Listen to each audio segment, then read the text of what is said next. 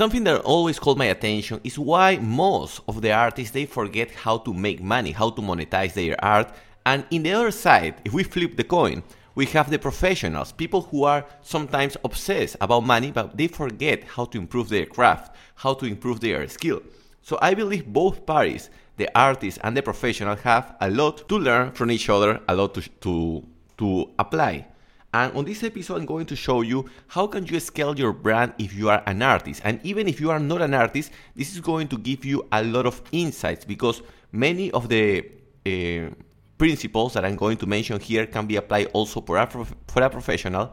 And even better, if you have a friend who is an artist, you can help him to monetize his art and you can make a profit. You can get a nice, nice percentage from that thing.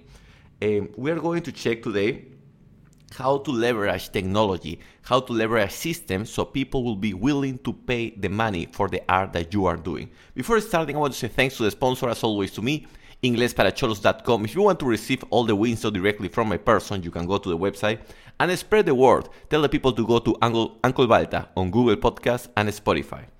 Okay, time to start. If you remember a long time ago, I mentioned the story of an ex-girlfriend of mine. She was not exactly my ex-girlfriend, was my, you know, my, my sex friend. And the thing is that we used to go to the same gym, and there was a trainer that he was so deep in love with her. So she got the trainer to train her for free. And when I'm saying for free, it's literally for free, you know? She didn't give like a kiss, didn't give like sex. And I was like, no, there is no way. I asked the guy, I asked her, and they never had any kind of sexual activity. And I was talking with my mother about that. And I told her, like, how is it possible that this trainer is going every day from five days a week to train this woman at 6 a.m.? And my mother told me, because this woman is offering him the hope that maybe one day something will happen. And that was the truth. The trainer trained my ex friend for more than eight months. And at the end, she kicked him in the butt and she started dating a guy who was the owner of a club, una discoteca. So what we are trying to go here is that this woman's body and face was the art. She was not selling directly the art. She was selling the hope, the experience, the feeling. And that's something that we need to also apply if we are building or making art. We need to think not too much in the art, but how this art, this piece of content is going to make feel the person that is consuming it. And if you analyze the, the big cases, for example, the rappers, Jay-Z, we have a uh, Pitbull, Lil Jon, uh, otro, what is the name of the other? Um, Ludacris. All these guys, all these rappers, and you can check the same story in painters, in other artists. They didn't make money by selling their art. They did money by creating an ecosystem around their art. So the, the, their art is like the Eiffel Tower, uh, Tower, como la Torre Eiffel. And their business are around this Eiffel Tower, tower, no tower, tower, and they are monetizing that. Now, this sounds good. That sounds like, no, interesting. Yes, you, you can create businesses around your piece of art. But the question is, how do we do it? And we are going to check that the, we are going to go deep on that. Before start, uh, before continue, friendly reminder: if you want to contact me, you can go to my WhatsApp más 51 9890 23 986. I'll reply all my WhatsApps. I don't delegate. If you want to build an ecosystem around your art, you need to understand that basically there are two things that you can apply. You can apply the byproducts, los derivados, and the complementary products, los productos complementarios. Let's go, let's start with the complementary. For example, most of the artists, if they are going to do a concert, they make money by offering the concert. They receive a payment for their art. But also they make money by buying their own tickets from their concert and reselling them in the secondary market. As we know, when there is an event, usually they only offer on internet 5% or 10% of all the tickets. Why? because they want to create the idea that the tickets are sold out. So people obsess to buy the tickets in the secondary market and people pay more for them. Artists know this, so that's why they buy sometimes 20% or even 30% of their own tickets and they resell them in the secondary market with their people. We had the case here of a Peruvian folklore singer, Abencia Meza, that she created her own beer brand, su marca de cerveza. And if the complementary product of going to the concert is drinking alcohol, makes sense that she has her own brand. She make more profit and also she's working her branding. If you want to go deeper uh, on this topic, and I didn't mention this in the Spanish podcast, you can check Titans of the Industry, Titanes de la Industria, Titans of the Industry, and check Rockefeller. Rockefeller was, a, a, I mean, that was one of the best businessmen in the history. Um, that guy, he used to do that, always take all the supply chain. So if you are in one part of the supply chain, en una parte de la cadena de suministros, you start taking the, the parts that are above you and the parts that are below you. In that way, you can have more leverage, you can make more profit, and you have more control over the market. That's what they do. So that is, you know, a, a, an extra tip to check the style of Rockefeller. Let's talk about byproducts. What is a byproduct? Un producto derivado. If you are doing some kind of art, there are a lot of pieces of byproducts that has value. These things have value and you can monetize them. But many times these things are like just there and nobody pay attention that you can sell them. Just to give you a case, for example, when I do this podcast, when I do this podcast, I have to do research. I need to do my, I need to investigate. I need to check data, cases for different sources. That thing has a value. I can monetize that by giving coaching lessons around that. Then uh, I create a community. When you are doing some kind of art, you are gathering a community. You can design services or products tailored for that community. And these are going to be better offers than anybody else can create in the market. Why? Because you know this community better than anybody else. We have also transferable skills. Whenever you do something, there are skills that you learn that you can apply in other cases. For example, if you do a podcast, you learn how to speak so you can give conferences. You, ne- you learn how to storytell. You, you learn the art of storytelling. You can teach how to do that. You can also teach how to do branding because it's something that is part of the game of podcasting. You need to check in your within your art what transferable skills can you learn. And even if there's something very niche, you can also teach how to do the art. And many people are willing to do that. Many people, if you are good in the thing that you're doing, many people will love to have your level of expertise. So if you can create shortcuts, atajos to make the thing faster, you can be sure many people will be willing to pay for that. Of course, we need to be smart.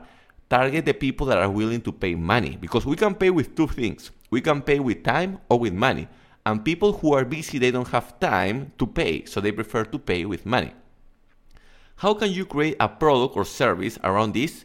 There are two ways. You can, for each byproduct, de cada derivado, you can make a service or an offer, or you can do like me that I do in English para Cholos, that I throw all the all the byproducts in one basket, en una canasta, and I call that inglesparacholos.com. So in my system, I don't only help you with your English, but also I help you with business, personal development, fitness, uh, love uh, situations, and many other things. How do I do it? I put everything in one basket.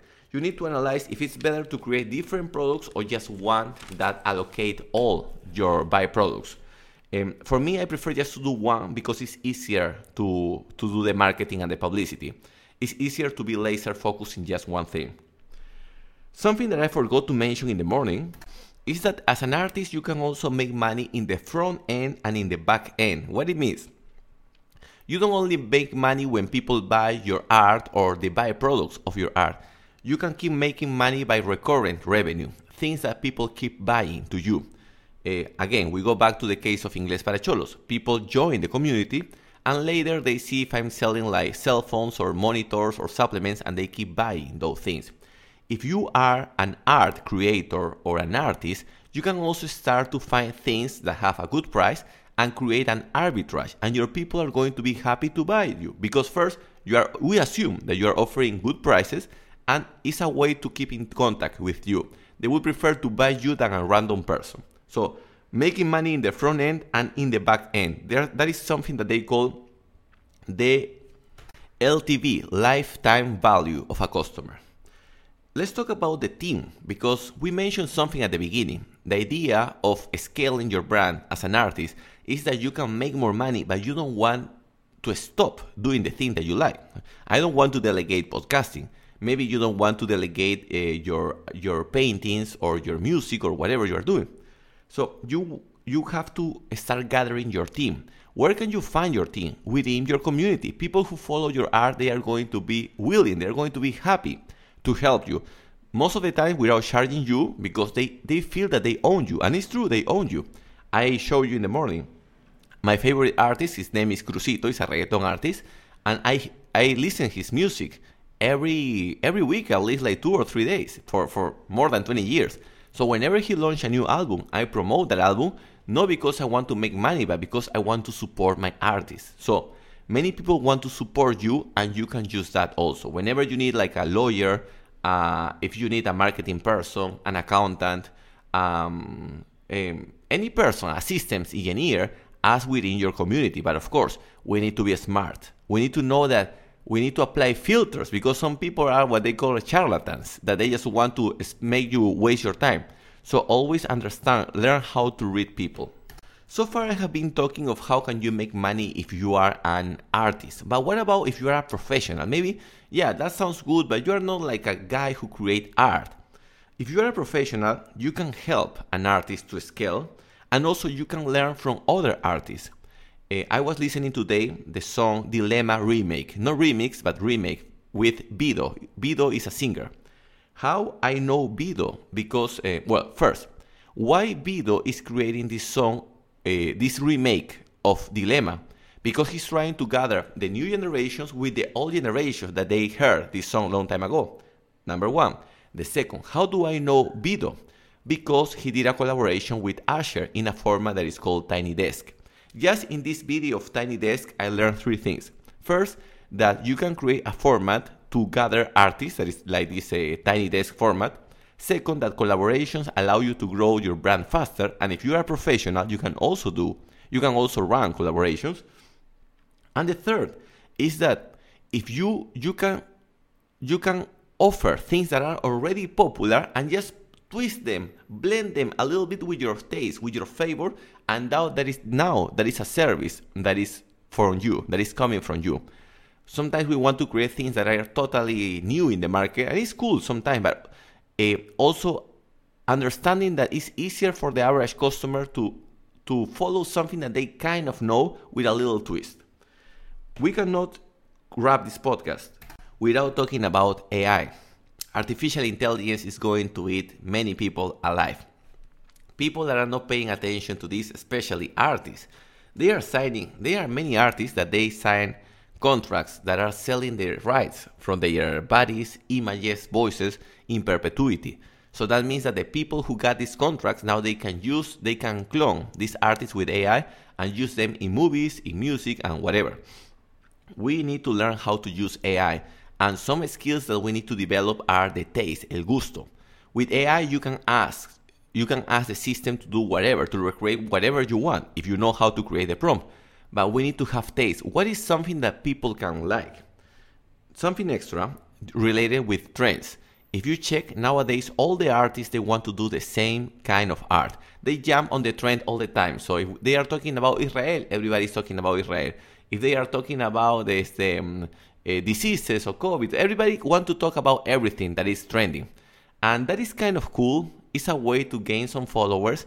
But if you are always doing that, you are jumping in the shithole of the of the popular topic all the time. So your content is not evergreen. It's going to last maybe two days, three days, and then you need to create more content. You want to create pieces of content that are evergreen, that someone can go and visit them. Like, for example, when I go to the gym, I have young people that are 15 years old, 18 years old, that they tell me that they follow my content since they uh, um, since the year 2018. Imagine, and there are people that are still watching my old videos. Why? Because this content is evergreen. The same happen with artists. Artists that are doing unique pieces of content, they keep making money from their music that was long time ago. Uh, this guy, for example, I follow this guy Lou Bega. Lou Bega with Mambo number five, he's still making money with that song that is from the year 98, I believe. So create pieces that can last uh, in, in the pass of time. And just to wrap this episode, is that most of the time we don't lack resources. We lack we lack resourcefulness. I had to practice that word, resourcefulness.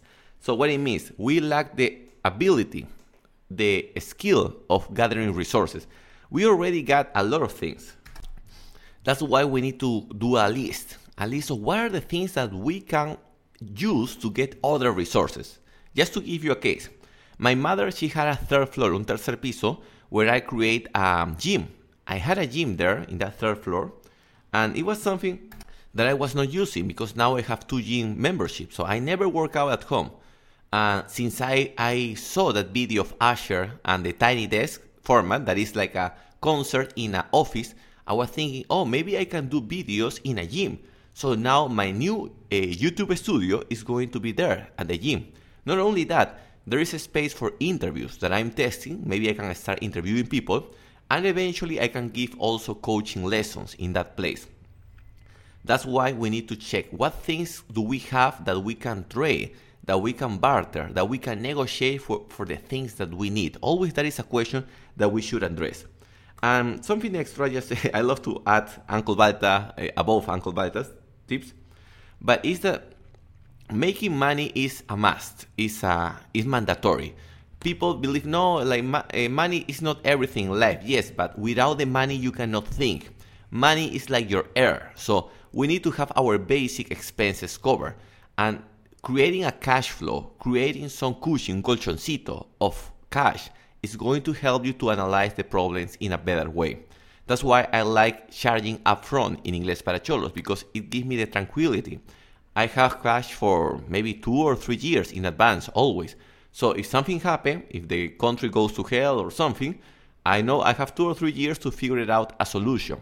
When you have that cushion, ese colchón of savings, you feel more comfortable, your creativity spikes. Creativity only will uh, um, only will increase your creativity when you can think, when you have time to meditate. And the last thing, I was listening uh, uh, the CEO of PepsiCo, of the area of design, el diseñador de, de la empresa PepsiCo, and he was talking that we need two things. First, he was talking about how people get distracted with money instead of getting better at their craft. If you focus in getting better at your craft, in your skill or your art, and promoting that, money comes along. So sometimes the money is the distraction. And I would say more than the money, the real distraction are the, the game of status. In order to gain status, instead of focusing on how can you provide more value to your people, people are focusing how to get a better car or a better apartment or a better fancy trip. So all that attention, all that energy should go back to improve your skill or your art. And he also mentioned something about the the sculptor Infinity from uh, Miguel Angel, the, the artist Miguel Angel. That sculptor is about a man with a chisel. A chisel is un cincel. And he is, the, the sculptor is half done. Why the sculptor is half done? Because he wanted to show that we have everything that we need within us, inside us. We just need to shape, to mold, to tailor our skill. We need to give um, the shape. Tenemos que darle forma. We need to give shape to the thing that we want to acquire. Could be a skill, could be an art, could be a personality. If you are introvert and you want to become extrovert, you can create that. You are not you are not a, in a you don't have a fixed value. We have to apply this growth mentality that always we can be more. And by the way, yesterday I went to the gym and there was a guy, he approached to me and it was fun because he told me, eh, Balta, I heard the phrase, taxes and inflation are the double penetration. If you follow the, the podcast, yesterday's podcast, you heard that phrase. And it was fun. You know, I was talking with him. He told me he was an Uber driver. And that is something curious that many people are approaching in the streets. And I, there are people, you know, Uber drivers, people who do delivery, people who are working in bodegas. And I love that they are paying attention to this podcast because, you know, you have the power. If you have access to internet and you have focus, if you are until this moment on this podcast, you are above 99% of the people. You, if you are now listening this podcast, means that you have the power to pay attention.